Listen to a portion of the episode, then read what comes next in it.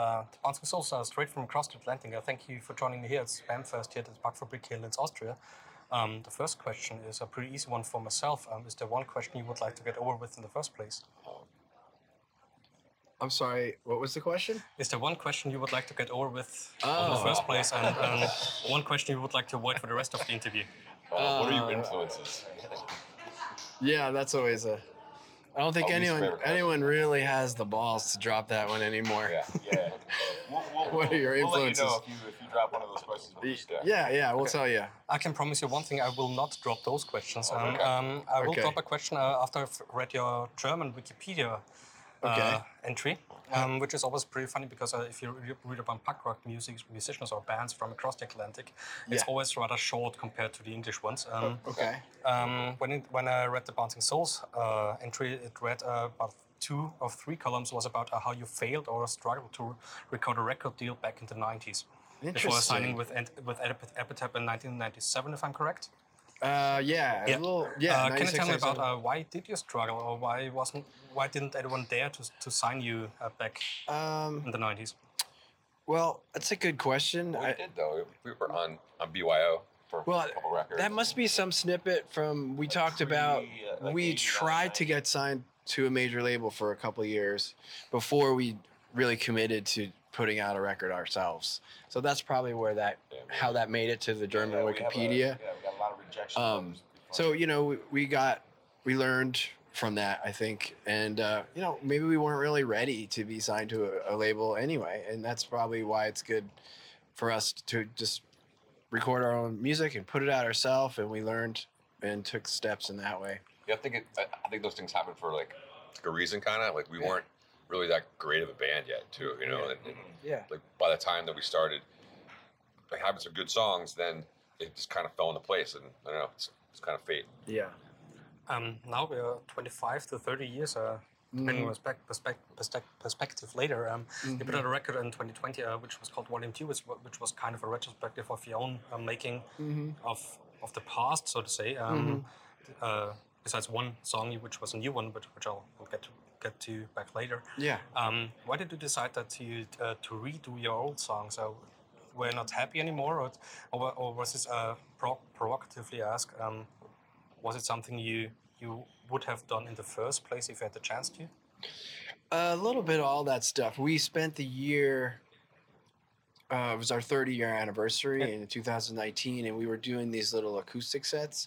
So that's kind of where the idea was born. We were doing some of our songs acoustically and kind of having fun, and people were asking, "Are you guys gonna do a record like this?" So we're like, "Maybe we should." And then it was started out. The idea was like going to be more of an acoustic record, and then it just sort of evolved into uh, just let's sort of choose some songs and kind of Reimagine. really just uh, have fun with it. We didn't have a plan, you know. We picked a song and we just started playing with it and re- rethinking it. So in a sense, it's kind of like some things we did change on a couple songs that maybe we we we after years went by, we were like, you know, we could have done that different, like arranged it a little different. So we did some of that, which was sort of satisfying. And uh, sort of our little version of a greatest hits to me. That's I feel like to me, but it's not in a, a sense where you're just slamming the same recordings back on a thing and trying to sell it to people. It's like, you know, a broken down version of some of the songs that we could, you know, show the lyrics more and, and show some of that, all that side of it, which which was really fun.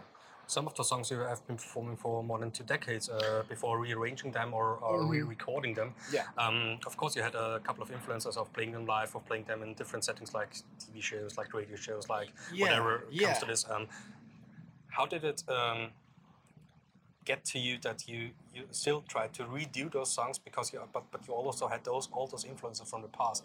Was it different or was it was, was it difficult for you or, or was it just something? Um, or did, or did, did you have the new version, so to say? Uh, in No, I think we well? um, uh, we're into all kinds of like different music, you know. But like we're in like in a punk band, you know. So we make like we write like punk songs and we record like fast like punk songs, you know. But we all love like The Cure and we love like uh, I'm trying to think some other kind of references. And Psychedelic furs, Yeah, yeah, like that kind of stuff. That all that Uh-huh. kind of music. Joe Strummer and Mescalero is actually is the Mhm. closest comparison I, I think like as far as like the type of music we ended up with. But I think like a, a big feature of this record and a, and a and a good reason to do it, have done it, is because we have like one of the best drummers in the fucking world Yeah. now, and we're like let's let's let's run these songs through George and like. George is just coming out with like a jazz beat and then it's a swing beat and we're like cool we already have lyrics that we like let's just build these songs, like break them down to nothing and build them back up. Starting with George, throwing out some cool rhythm, and then just just completely reimagining the songs and just only taking putting those lyrics in a different place. And uh, and like Greg said, like taking a lot of the noise and speed away, actually you can like it kind of spotlights the lyrics and like songs like Argyle is like one of my favorite songs lyrically and it makes a lot of sense as a punk song. But like Yeah. when you play it slow and you actually listen to those, you kind of like wanted people to listen to some of these songs lyrically. So And could you so could you say that it was it was uh, more or less like a re-recording songs that were meant to be in the first place, or No, No, It, not Or really, just a the cool thing- view. okay? cool thing we did Yeah. too is like we didn't go in with any like agenda. Mm. We we would pick a song in the morning and we were like, "How do you want to do this one?" And then by the end of the day, it was done. Like we didn't We didn't think like, about it too much. an It's just idea. totally fun Yeah, way to re- sort of reimagine the songs completely. it was off the cuff too. Um, this record was released uh, two years ago in 2020. Uh, uh, the world has changed a lot since then, and Yeah. hasn't changed in a good way. I guess we we agree to that. Yeah. Um, I want to talk about the, the song which was not released before. This was- this was called "World on Fire." Um, yeah. did you think the world was so on fire Well, when, the when thing you released is, this, or we were recording literally as the lockdown happened. Yeah. So Pete came in.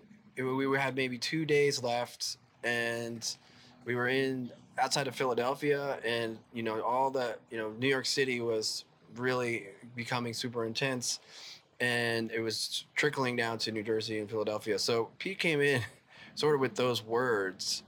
And we essentially were like, let's write a song about what's happening right now and record it right now. And uh, that's how it worked out because that's how it felt. It was like literally felt like the world was on fire because it was really at that earliest stages of the pandemic where it felt real cha- chaotic and, and, and a lot of people had a lot of anxiety.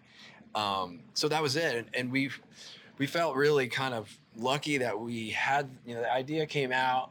Pete sort of brought it in. We all mixed it up and just finished it, and we were able to get it done because then we weren't able to really do music together for like a year and Uh, a half or something. was it taken for granted that uh, this, this was the only new song, so to say, on the uh, on the new record, or, No, or, or did, did it- you have plans for? no, this was like we wanted to try to do one. You Mm. know, like that was our rough goal, and it worked out.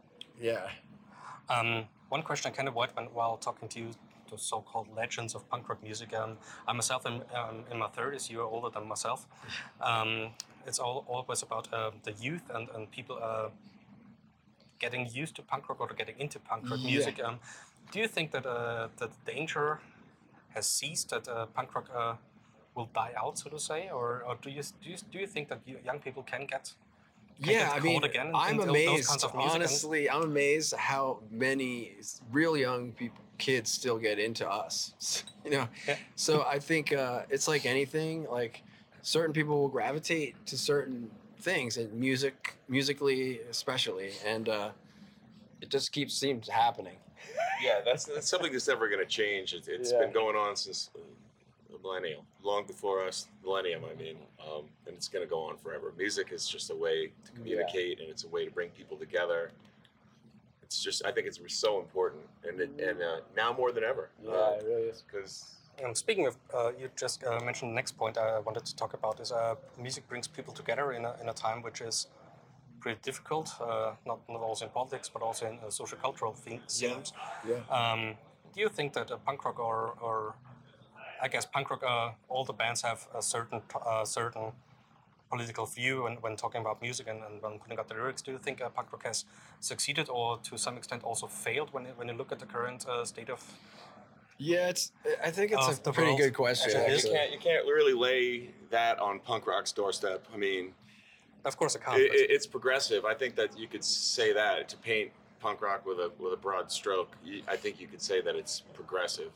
Um, but Well, my it- my yeah. answer would be would be that you know you can see the world in, in a sense in the political way and and how it feels like the world is sort of not progressing on some level, but I think with music the real progression is like it's more of a personal thing. So so many people can evolve personally through music, which means it isn't a fail. You know, it's in fact the world might just keep being messed up, but as individuals, we can really evolve, and music helps us do that. So that that would be my answer to that.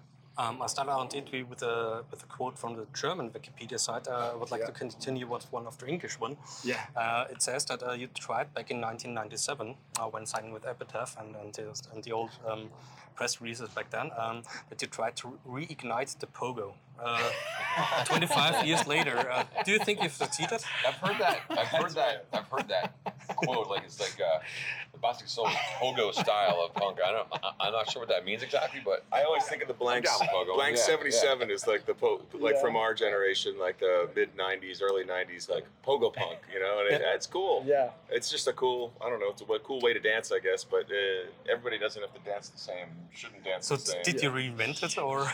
I don't know. it- we may have just- failed. I You know, I, I don't see see anyone pogoing that pogoing that No, much. So maybe that one uh, actually failed. Maybe I matched failed like a like a like a like English '70s guy with the We're like Limey with, uh, Sean, man. with the safety pin in his nose, yeah, yeah, yeah. spiky hair. Yeah, Yeah. Limey Sean, true. Um, That's you've been around for more than uh, more years than I'm, I myself am alive. Uh, you, you've been around since '87. I was born in uh, '89. Wow, Um, Arguable. that's why. thinking back o- of all those 35 years, is there something that, that Bouncing Souls would not stand for you, or is there something uh, that Bouncing Souls would not be for you? Um, What you? What's the question? What do you Would mean? it not be for us? Or is it something that Bouncing Soul would not stand for for yourself, or is it something that you would want you would, would not want to stand Bouncing Souls Oh, I for? see. Like, I- I Oh. think we've always represented ourselves just from the heart, so it's just honest. So there's nothing to live up to Right. or, or worry about. It's We're just kinda- us expressing ourselves. It's Like you know, we're o- like an open book. we're open book. It's Sorta, uh, everything yeah. we said hasn't the most poignant and most genius thing in the world. I mean, you know, who who could you say that about, right? But but Yeah. it's us. It's us trying to figure our, ourselves ourselves out and figure the world out as Yeah, we so- go. You know, So right, you can't really can't really go wrong there as long as you're stay honest. being genuine about it. Yeah. I read, uh, I guess, as a famous last words. Um, one thing I can't avoid is uh, SBÄM means for you in one sentence. What? Um. Hanging out with the Descendents. Yeah. Oh, that's not one word. Descendents. That's It's, one it was one sentence, so One it's, sentence. it's- Well, that's fine. I'll go with that. Yeah. Um, We played here last time too, and what we- it, it wasn't here. It's just an awesome vibe here. Like the, Yeah. the people It are was a so great cool. show. You Yeah. can tell it's like a uh, a small punk like like a community kind of thing that's just kind of grown into this big label and uh, Yeah. uh, celebration.